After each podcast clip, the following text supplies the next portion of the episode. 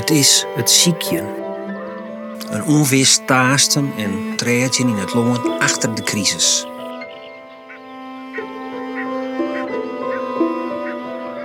Naaie paden. Waar lezen ze? Hoe rennen ze?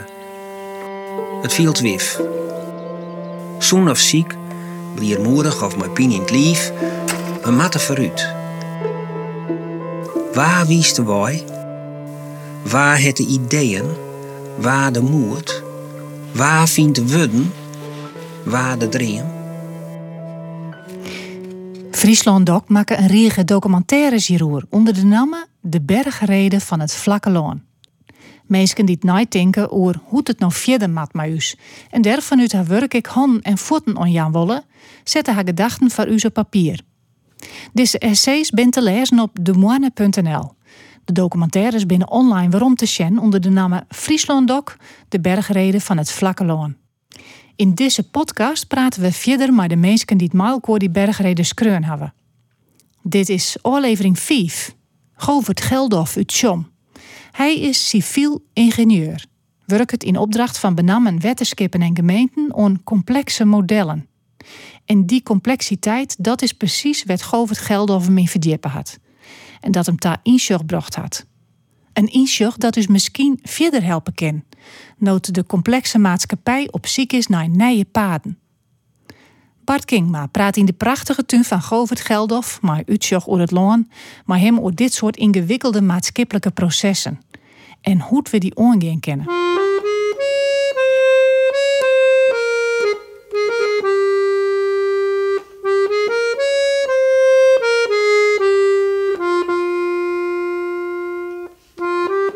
Mensen, net als in de Deense film Vesten heb ik niet één essay voor u geschreven, maar twee.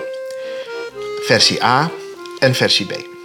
Versie A beschrijft hoe we na de crisis door blijven gaan met wat we altijd gedaan hebben. Met helaas een voorspelbaar einde. Complexe levensvormen op aarde houden op te bestaan. Versie A biedt daarmee zekerheid. Versie B beschrijft hoe het anders en beter kan gaan, waarbij we in een veld vol onzekerheid als mensheid koers zetten richting duurzame ontwikkeling. Maar ja, dat vraagt wel wat van ons. De keuze is aan u. Prefereren we de zekerheid van dat het fout gaat, of geven we de voorkeur aan de kans dat het goed kan gaan?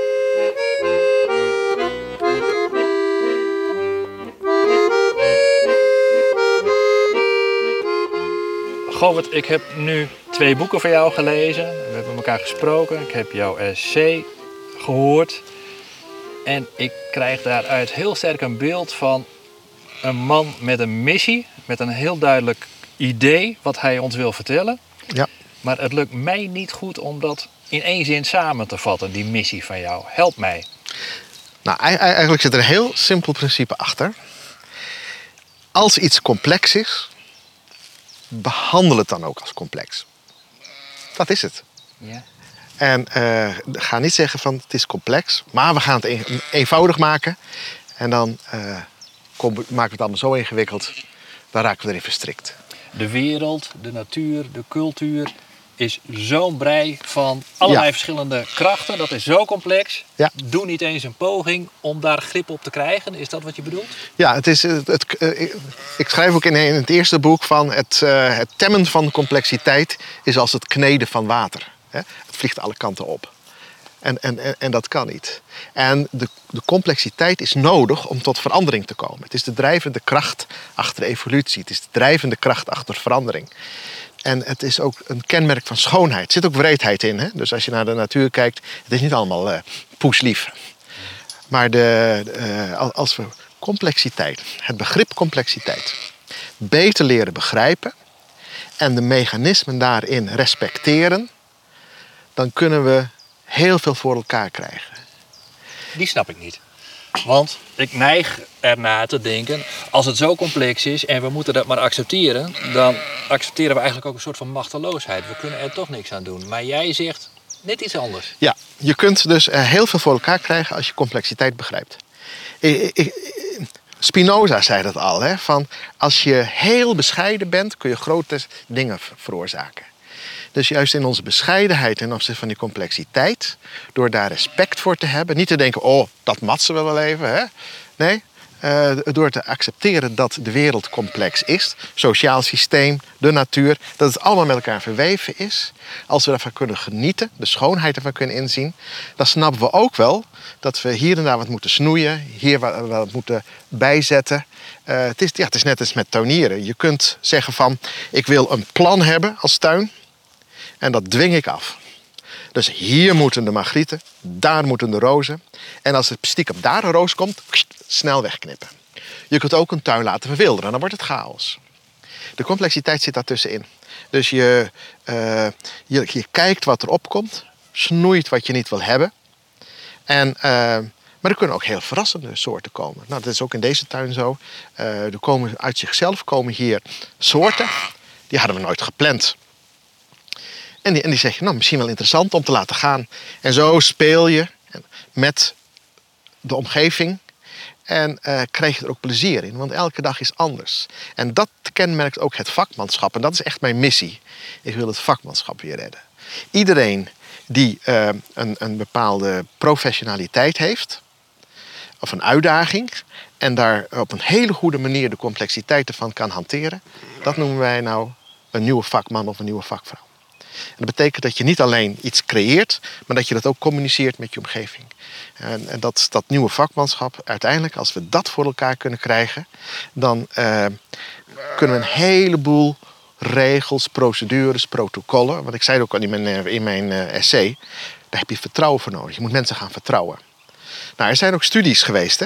Netwerken die functioneren op basis van wantrouwen verliezen 90% van hun effectiviteit. Dus je houdt met 10% over. Dat is zonde.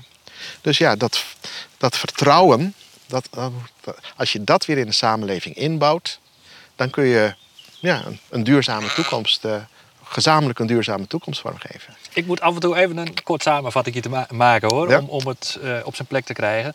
Jij zegt, uh, de vakman of vakvrouw is eigenlijk in staat om die complexiteit te begrijpen. Ja. dat is degene die eigenlijk daar uit een soort van bescheiden opstelling heeft. Een beetje links en rechts bijsnoeit. Niet de intentie heeft om het allemaal van te boven beheersen. Te ja.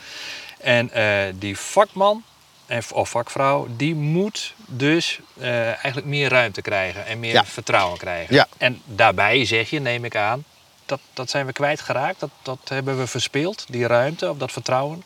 Nou, mooie samenvatting. Fijn dat jullie het opnemen. ja, die ruimte die zijn wij nu helemaal aan het dichttimmeren.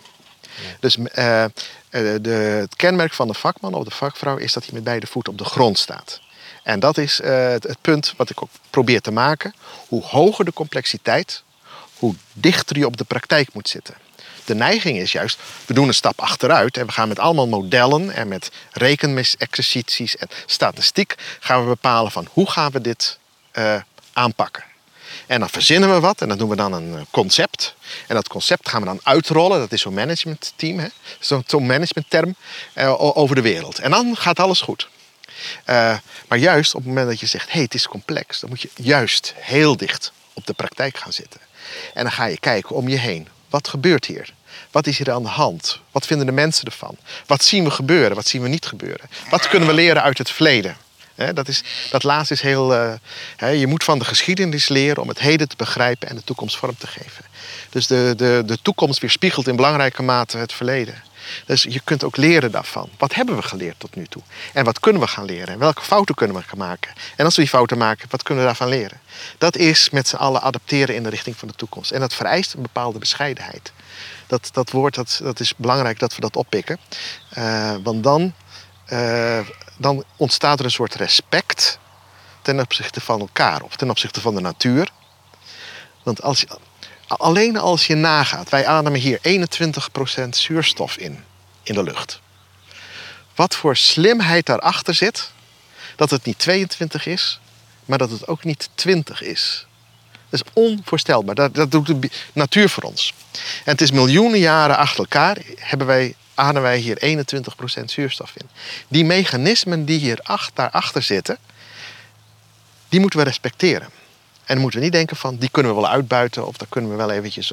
of we, we schakelen de natuur uit en we gaan er wel een machinetje voor maken.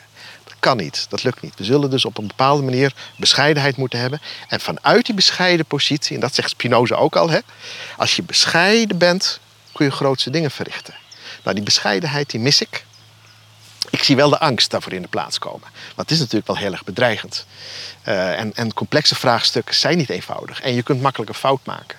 Nou, dat is dat wantrouwen wat erin is geslopen. En daarmee timmeren we inderdaad uh, alle mensen die bezig zijn in de praktijk, die, die, die, die, die temmen we helemaal, die leggen we helemaal vast in procedures en protocollen en dergelijke. En wij, houden, we hebben de illusie dat we zeggen, als wij handelen overeenkomstig de procedures en de protocollen, dan zijn we goed bezig. Nou, en dat is ongeveer de grootste misvatting.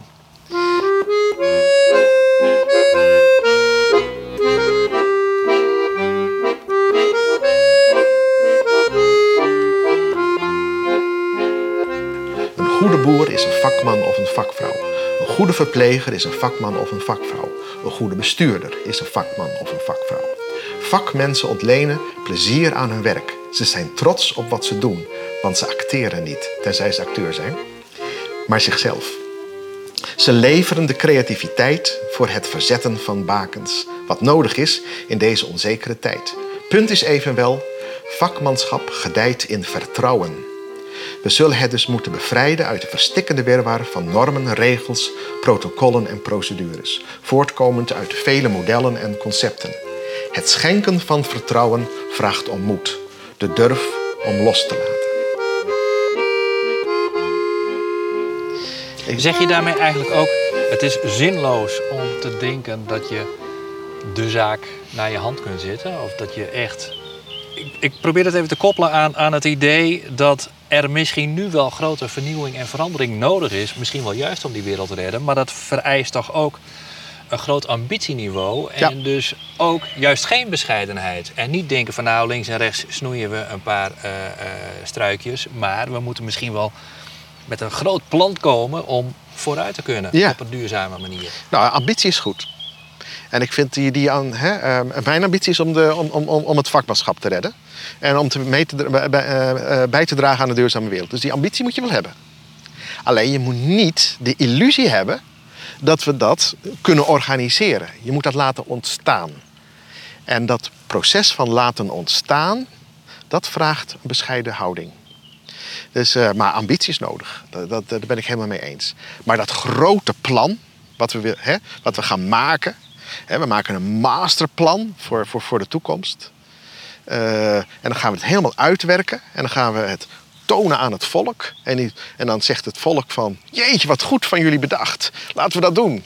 Nou, als je dat denkt... Ja, dan, dan is dat echt wel een illusie.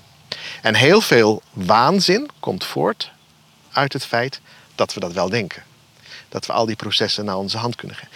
Dat er 30% van de tijd voor zorgverleners nodig is voor de administratie, geeft aan dat er een soort illusie is dat als ze al die formuliertjes invullen, dat we dan zoveel grip hebben op uh, de zorg, dat die zorg perfect wordt. En helemaal op maat gesneden, hè, dat, er, dat, er, een vraag is gearticuleerd uh, en daar wordt dan op geacteerd die illusie, daar proberen we een beetje doorheen te breken. En ik ben niet de eentje hoor. Het is wel een, een, netwerk, eigenlijk wel een beetje een netwerk wereldwijd, dat op dezelfde manier bezig is. En, dat, uh, en ja, als, als we dat voor de bühne krijgen, dat we A, ambitie moeten hebben, maar ook die bescheidenheid moeten tonen, in combinatie. En wij vinden echt dat wij onze de generaties die komen recht in de ogen willen kunnen kijken. Dan moet je nu acteren in de praktijk. En daarvoor moet je de mensen in de praktijk de ruimte geven. En dat geldt dus niet alleen voor, uh, uh, voor mensen die met milieu bezig zijn, maar ook de mensen die met kunst en cultuur bezig zijn. De mensen die voor de klas staan. Uh, alle mensen die bezig zijn met deze aarde een beetje mooier te maken. En dat gaat niet alleen om, om CO2-reductie, het gaat om veel meer. Het gaat om ja, iets, iets tot stand brengen waarin we ja, in symbiose zijn met de natuur, met de cultuur en met elkaar. En, ja, en ook eigenlijk met jezelf, hè, want dat, daar begint het toch wel mee. Dat is een beetje de hele gedachte. Moeten we dan alle managers en beleidsmakers maar aan de kant schuiven? Nee. Nee, het is, uh, je moet die balans weer opzoeken. De balans is nu verstoord. Nu hebben we een heel veld van uh, uh, managers en beleidsmensen. En eh, ze bedoelen het ook allemaal goed. En eh, ja, ik, ik, ik krijg ook heel veel opdrachten van hen, dus ik ben dus ook wel dankbaar. Maar het is doorgeslagen. Eh, we zullen veel meer het veld in moeten. Ik vond het toppunt van. eh, ik hou me onder andere ook met dijken bezig. Ik stond in eh, Holland. In, eh, eh, eh, stond ik met 15 mensen op een dijk. En al die mensen waren druk bezig met die dijk. Ze hadden een dagtaak aan die dijk. Toen vroeg ik aan die 15 mensen: wie van jullie heeft wel eens een keer eerder op deze dijk gestaan? Er staken twee mensen hun vinger op. De een was de beheerder, want die moet daar inspecteren. En de ander was toevallig een van de altares. was nog een onderzoeker ook, een wetenschapper. De anderen praten alleen maar over die dijk. Maar ze waren er nog nooit geweest. Ze maken er berekeningen over. Ze besteden de werkzaamheden uit om daar allemaal boringen te verrichten. Die dijk is dan een abstractie geworden. Die ligt niet meer in een echt bestaand landschap. Het zijn getalletjes geworden, het zijn rapporten geworden, het zijn financieringstromen geworden. Maar dat die dijken staat om water tegen te houden, ja, ja, daar, gaat het om. Dan moet je toch eens een keer over die dijk gaan wandelen. Nou, wat we hebben gedaan, we zijn met dat groepje van 15 mensen over die dijk gaan wandelen. En we hebben elkaar verhalen verteld. En opeens gaan mensen dingen begrijpen. Want dan komen ze los uit de abstractie. Dus, nou, het is eigenlijk een heel simpel voorbeeld, maar ik vind het zo illustratief en ik schrok echt. Hè? Ik had verwacht, de helft is er wel eens geweest en de helft nog niet. Maar twee van de 15, ik vond dat wel schrijnend, moet ik zeggen. En dat is nou een heleboel eh En, vakgebieden. en, en daarbij noem je nu iets heel wezenlijks, dat is dat verhalen vertellen. Ja. Want simpel gezegd, die mensen op kantoor, die horen die verhalen niet meer. Nee. Die vertellen die verhalen niet Nee. meer. En jij zegt, het, het doorgeven van die verhalen, dat is eigenlijk het doorgeven van onderliggende, onbewuste kennis. Ja. Ja, de, de Engelsen noemen dat tacit knowledge, hè? De, de ervaringskennis. De tacit, de, de kennis die je niet onder woorden kunt brengen. Die kunnen we wel in de vorm van verhalen, liefst op locatie aan elkaar doorvertellen. En dat is denk ik ook eh, een, een belangrijk deel, eh, een belangrijke taak voor, voor, voor de pers, eh, dat die verhalen wel verteld worden. En we hebben het vermogen als mens om onze ervaringskennis over te brengen in de vorm van verhalen, door dingen uit te vergroten, door dingen achterwege te laten, door hier en daar de randjes van de waarheid op te zoeken. Godfried Boman zei: De waarheid wint aan waarde op het moment dat het een leugentje wordt. Niet liegen, maar gewoon een tikkeltje aanzetten. En, en, en in, in een gesprek, weet je, dan dat voel je wel aan. Onze hersenen zitten zo in elkaar dat we daarmee onze ervaring overdragen. Op het moment dat je kennis alleen overdraagt in de vorm van rapporten, dan gaat ongeveer, ja, je moet denken bij een, eh, bij een ijsberg. Hè, zit, eh, zit eh, 11% zit boven de waterspiegel en 89% eronder. Dus die tacit knowledge, die ervaringskennis, is 89% van onze kennis. Die gebruiken we niet. Die laten we gewoon links liggen. Ik wijs naar rechts, maar ik bedoel links. die, die, die, die gebruiken we niet. We gooien dus 89% van de kennis in de praktijk gooien we weg. Want die is niet meetbaar. Eh, in Europese projecten heet dat tangible. Hè. Het moet meetbaar, afrekenbaar, aantoonbaar zijn. En dat is alleen datgene wat op papier aantoonbaar is. Maar dat iets in de werkelijkheid werkt, dat wordt dan niet meegenomen. Maar we hebben ons hele systeem, ons hele bestuurlijke eh, systeem daarop ingericht. Ja.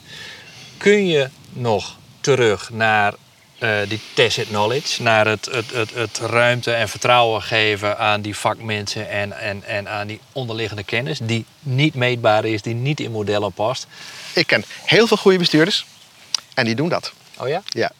Ik maak ze gewoon mee. Wethouders, eh, eh, dijkgraven.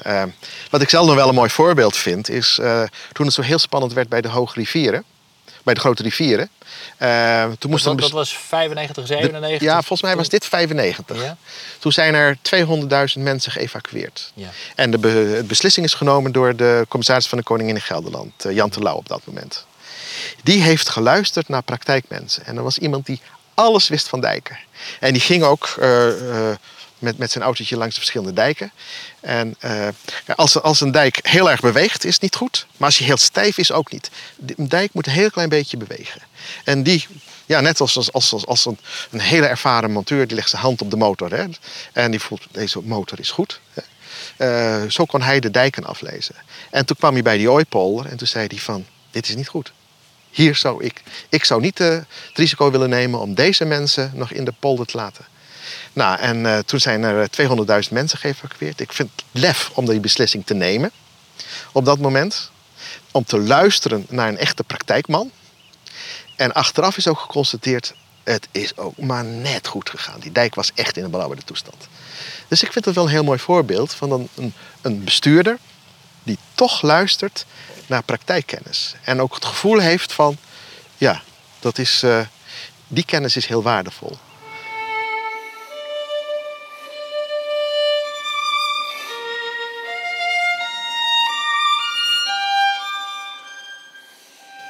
U ziet in deze coronatijd langer thuis, wandelt wat vaker en hebt dus volop ruimte voor reflectie. Drie vragen kunnen u begeleiden. Wie ben ik? Wat doe ik? En komt wat ik doe overeen met wie ik ben? Anders geformuleerd, ben ik mijzelf of acteer ik? Naast veel ellende levert de coronacrisis alsnog een rijke oogst op als we vanaf nu dichter bij onszelf blijven en ons handelen daarop baseren. Wat in onszelf schuilt, brengt me zo tot leven. Dat vraagt om moed. Schrijf een gedicht, ontwerp een stoel, kom op voor anderen of start het bedrijf dat u altijd al had willen starten. Juist dan draagt u bij aan een duurzame ontwikkeling. Waarom? Omdat mensen die handelen overeenkomstig wie ze zijn, veel onzekerheid aan kunnen en dus stappen durven nemen in de richting van duurzaamheid. Acteren, het ophouden van schone schijn, slurpt kostbare energie op.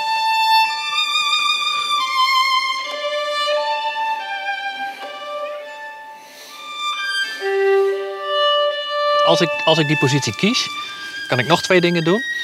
Dan kan ik zeggen van, ik ga optimistisch proberen uh, een bijdrage te leveren. Ja. Of ik ga proberen optimistisch te zijn, maar gelijktijdig weet ik dat het allemaal zinloos is. Want ik kan toch nooit tegen die grote uh, uh, krachten op. Jij zegt in jouw essay, je kunt op individueel niveau Ja. kun je al iets doen. Ja. Wat? Ja. Als, het belangrijkste is dat je bent wie je bent en doet wie je bent. En dat je niet acteert, dat je niet leeft om likes te krijgen op Facebook. Eh, dat je echt naar jezelf luistert van wie ben ik en wat doe ik. En laat ik nou eens een keer doen wie ik ben. Eh, het, het mooie van deze tijd, en dat is echt waar, ik spreek nu mensen, telefonisch hoofdzakelijk, of via, eh, via de mail, die nu daadwerkelijk nu zeggen van ik ga een afspraak maken met personeelszaken. Want wat ik nu doe, dat is niet wie ik ben. Ik kan meer. En als, er, eh, als, als een, een, een groep mensen dat gaat doen, dan gaan ze lekkerder in hun vel zitten. En dan durven ze ook risico's te nemen. Maar mensen die niet lekker in hun vel zitten, die altijd al eh, zichzelf aangekeken voelen door de maatschappij, eh, die voelen zich ook overal de dupe van. Eh, die maken heel snel gebruik van, ja, dat hebben Hully en Zully gedaan, hè? de buitenlanders. Oh, ja, die, daardoor heb ik het zo ongelukkig. Ja, die blijven ook in, in, die, in die posities zitten. Maar ik denk wel dat in deze tijd, en dat is echt een hoop, dat er mensen, eh, meer mensen zijn dan ik alleen tegenkom. Want ik ken natuurlijk ook weer een hele selectieve groep mensen. Maar ik heb diverse mensen nou gesproken die hebben gezegd: ik ga wel een andere koers in. Nou, en, dat, en dat vind ik alleen maar eh, positief. Ehm, dat zou deze periode echt iets opbrengen. Maar dicht bij brengen. En daarom eh, schrijf ik ook in mijn boek eh, Halvering van de Waanzin. Van eh, je bent niet alleen duurzaam bezig met zonnepaneeltjes en met windmolens en dergelijke. Als je een mooi blokfluit kan spelen in een bejaardentehuis als, als, als, als meisje van zes jaar, dan ben je ook op een bepaalde manier een bijdrage aan het leveren. Als je je inzet, want dat is nou eventjes heel actueel, maar ik, ik schreef naar aanleiding van een televisieprogramma. Als je je inzet tegen de discriminatie in de sport, dan ben je ook met onrecht bezig te bestrijden. En dat ligt dan dichter bij je dan zonnepaneeltjes. Dus niet iedereen hoeft zonnepaneeltjes te doen of, of windmolens. Ehm, je moet doen wat dicht bij je hart zit. En er zitten bepaalde vormen van onrechtvaardigheid in. En als mensen zich daarvoor inzetten, dan dragen ze al bij aan een duurzame samenleving. En eh, ik denk dat dat op individueel niveau al haalbaar is. En eh, ja, toen Aukje en ik net in eh, Deventer woonden, toen zagen we een interview met professor Kuiper.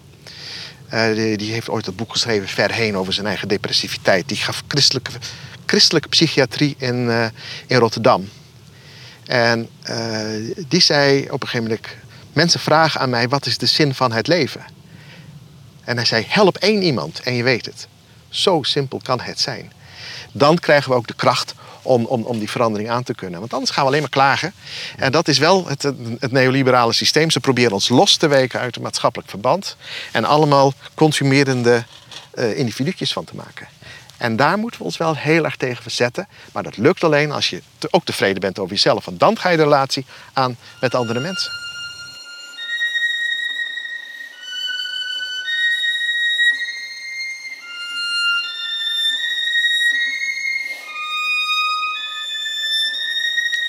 Zoomen we nog verder uit, dan zien we een maatschappij met een hoofdrol voor overheden, zoals Rijk, provincies en gemeenten en ook waterschappen. Deze willen wel veranderen, immers, ze schrijven er fantastische beleidsnota's over, maar hebben te weinig speelruimte om te bewegen, zo stellen ze zelf. Het corset van de jaarlijkse begroting knelt aan alle kanten. Op zichzelf een correcte bewering, maar als we goed kijken, dan ontdekken we dat veel geld en energie gaat zitten in een actieve handhaving van waanzin. Neem bijvoorbeeld de landbouw. Daar vervangen we in toenemende mate biologische processen door chemie. Waanzin. We weten onderhand wat hiervan de gevolgen zijn voor ons landschap, het klimaat en de volksgezondheid. Echter, met subsidies en regelgeving houden we deze situatie daadkrachtig in stand. Stikstofnormen, bijvoorbeeld, beschermen niet de natuur, maar de waanzin. De overheid moet als een tovenaarsleerling steeds harder rennen om de consequenties van de waanzin nog enigszins in bedwang te houden, wat hen steeds moeilijker afgaat. En dat geldt niet alleen voor de landbouw. Je noemt ook ergens in je boek een uh, onderscheid maak je tussen complexiteit en ingewikkeldheid. Ja, ja, ja, het is complex, maar maak het ingewikkeld. Het is complex. Dat is, dat de wereld is complex, kijk om je heen. Ja? We kunnen die wolk niet verklaren. Waarom heeft hij die vorm? En toch herkennen we het als een wolk en we genieten er ook van als het een mooie vorm is. En, uh, en, en, en de natuur om ons heen en alles. Dat is allemaal complex. Een boom is complex. Je kunt niet uh, wiskundig voorspellen als je twintig takken weet waar de 21ste zit. Kan gewoon niet, dat is chaotisch. Dus dat zit om ons heen. Wat is dan het verschil met ingewikkeldheid? Ingewikkeld is alles wat wij aan instrumenten hebben gemaakt om die complexiteit te beteugelen. Dus complexiteit is ons gegeven, ingewikkeldheid maken we zelf. Ja, dus uh, zonder de Homo sapiens hadden we nog geen ingewikkeldheid. Dus uh, hè, wat Cote en de Bie ook zeggen, hè, van uh, je hebt ontwikkelingslanden, je hebt ontwikkelde landen, je hebt ingewikkelde landen. En daarvan is Nederland een van de alleringewikkeldste. Nou, die ingewikkeldheid, en, en het is dus mooi, je kunt het niet in het Engels vertalen, maar we hebben dus inwikkelen, dan wikkel je iets in en je ontwikkelt iets en haal je het wikkel eraf. En iets ontwikkelen heb je complexiteit voor nodig. Zonder complexiteit ontwikkel je niks. En inwikkelen, dan wordt het steeds meer getemd. En uh, maak je uiteindelijk een proces dood. Dus als je het hebt over cultuur, dan kun je dat laten ademen, dan kun je het later ontwikkelen en dan komt een nieuwe cultuur bij, dan ademt het en dan gaat cultuur een wezenlijk onderdeel van het leven worden. Op het moment dat je het inwikkelt en je, je, je, je zet er een hek omheen en je maakt, nou jongens, laten we kunnen gaan van het afstand, kunnen we naar onze cultuur kijken, dan is het dood. Dan leeft het niet meer. En dat is nou wat, precies wat we doen.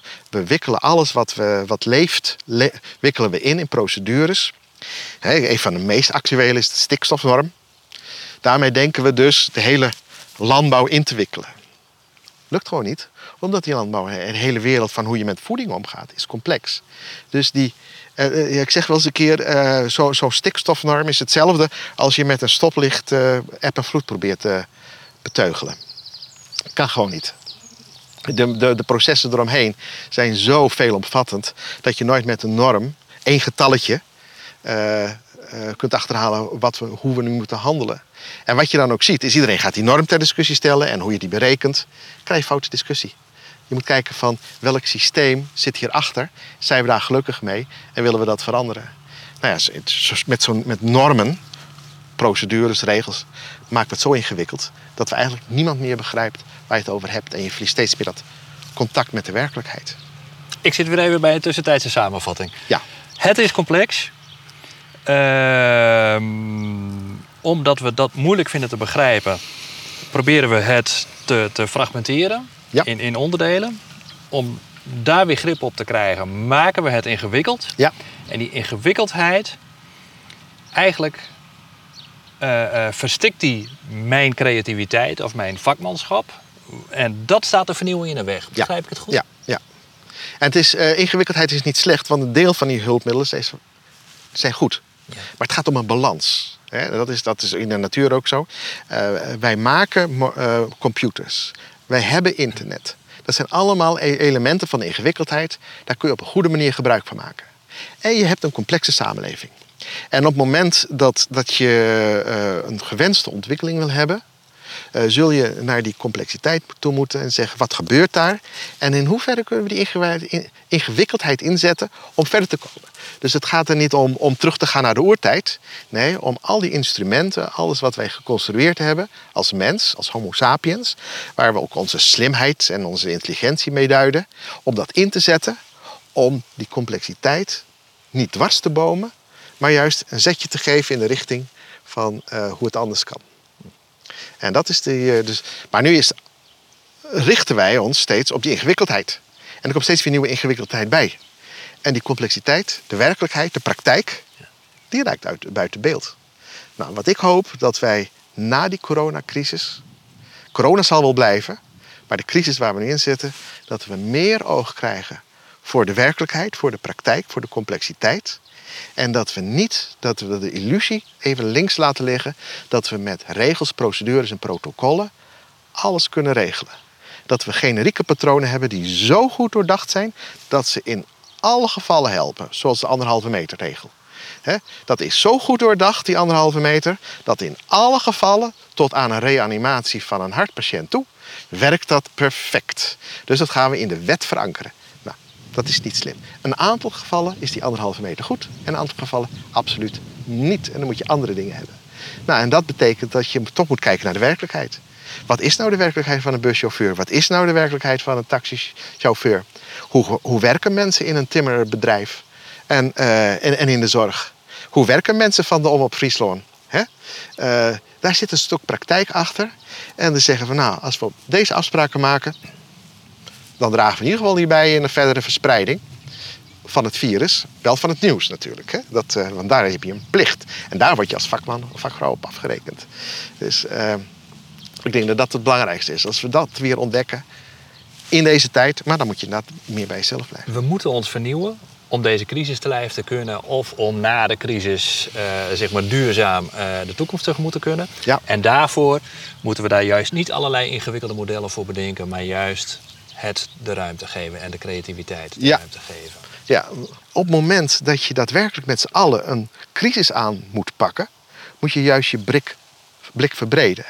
En op het moment dat je een optimist bent en je, en, je, en je zoekt de complexiteit op, dan heb je opeens heel veel mogelijkheden, dan heb je heel veel signalen. En daar probeer je de weg in te vinden. Maar niet door te zeggen van we gaan twee mensen in Nederland aanwijzen. En die hebben een wetenschappelijk team achter zich en die hebben gelijk. En die komen wel met een paar regels. En de rest, dat is ruis. Die hebben een ongelijk. En dat is wel op dit moment. eh, in het begin ging het heel goed, maar op dit moment zie je dat eh, mensen met andere opvattingen met de een worden neergezameld. dat is niet wetenschappelijk bewezen.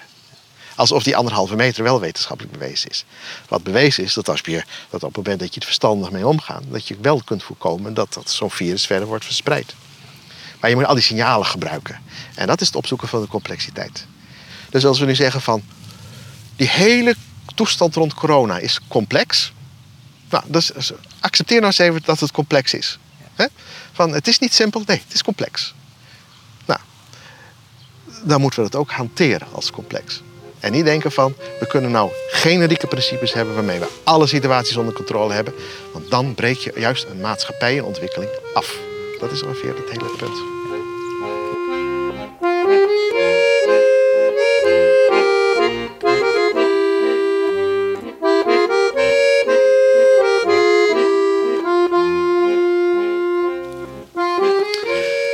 De keuze is aan u. Kiezen we voor laf of lef? Willen we ons vastklampen aan wat we hebben of durven we onszelf te zijn? Een dappere grondhouding vraagt weliswaar het een en ander van ons, Maar wat is het u waard om uw eigen kleinkinderen en achterkleinkinderen zonder schaamte recht in hun ogen te kunnen aankijken? En zegt u, nu even niet, dat kan morgen wel, dan kom ik graag terug om versie A van dit essay voor te lezen. Het verhaal van Govert Geldof, eerlijk zijn alleenig versie B, is in zijn geheel te lezen op demoine.nl. En de documentaires binnen online waarom te vinden als je even ziekje op Friesland Doc, de bergreden van het Vlakke Loon. In de volgende aflevering van deze podcast, Nienke Laveman.